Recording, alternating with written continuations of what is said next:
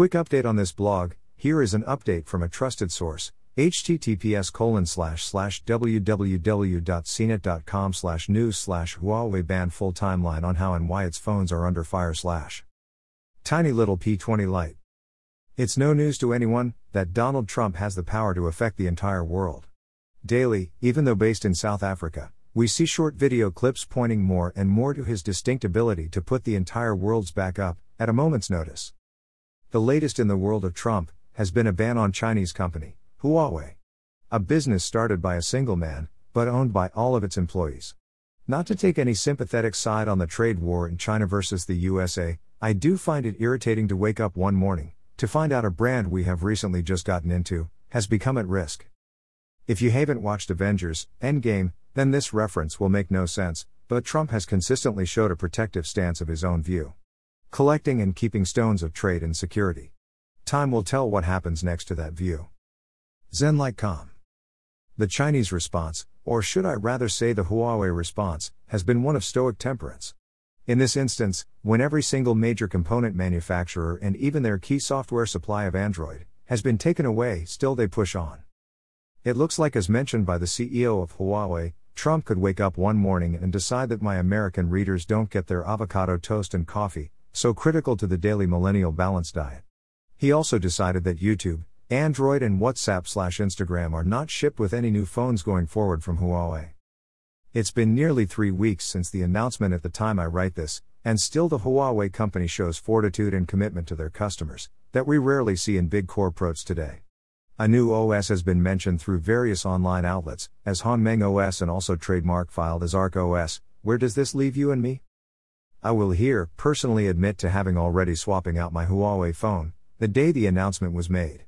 We use these tools to capture client events, communicate daily with suppliers, and have to have all the current apps mentioned above being banned on Huawei devices. Yes, the new operating system will be a welcomed relief, but after reading a note in Germany about Nokia being used by a major software firm based there, rhymes with PAP, we decided to move off Huawei and onto Nokia for now. This phone has a good build, comes with Android and updated to 9 on the day we bought it. We will review in the coming day on how it works. Nokia 5 is cheap, considering the Huawei we replaced. It works like a Hilux. Simple, well made, but not for the queen. Principles. The key two things for me that I have learnt as a small business and blogger about this is as follows. 1. Always have a backup plan. If you see the calm and measured response from the CEO of Huawei, whose daughter was also arrested before the ban in Canada, and held on charges from the USA, under house arrest. The response shows me that the Huawei team always had a backup plan. You should too. I always have a backup. After a burglary at our apartment in 2013, you have to make sure you have something you can use in the place of anything you rely on daily, as a backup. So in this instance, a simple Nokia 5, to use while we wait on more news. 2. Do not let politicians get involved in things of business that are key to your business. There has been no joint statement thus far from Huawei and the Chinese government. The decision of President Trump affects thousands of working people and families. The lost trade and exports of handset components, actually made in the USA, by American people, will only ripple to the world's economy in the coming year. Still, business must be supported as much as possible by government, but private business must not be meddled with by any government official. Being based in South Africa, we have an entire litany of court cases involving politicians and private business that have mutually benefited from the rape of our economy and sacrifice of public funds, to the benefit of private individuals. Synchronized swimming at a Gupta wedding, paid for by using state funds, show just how cool your tax money can actually look, when in the wrong hands. Our $30 million for this event, meant for funding a state-run dairy project. So our personal feelings on risk, constantly ensure we remind business to keep their distance. Jack Ma says, you can work together, but don't fall in love with them. Help where you can, but never benefit from that work in a way that kills your business through unethical trade.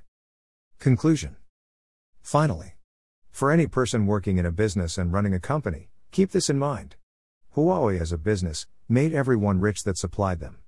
In some cases, that could be a risk as a major client that fails, without that demand being filled in 2019, by any other group of corporate clients. Make sure then, you too, like Mr. Huawei, plan for the worst. If you lose your key client today, where will you make up the gap? Are you overly reliant on one client? If your main supplier failed tomorrow, what is your plan? Always have backup. And with that, I bid you a great 2019, as you choose products and services, consider any risks around them you wouldn't normally look for.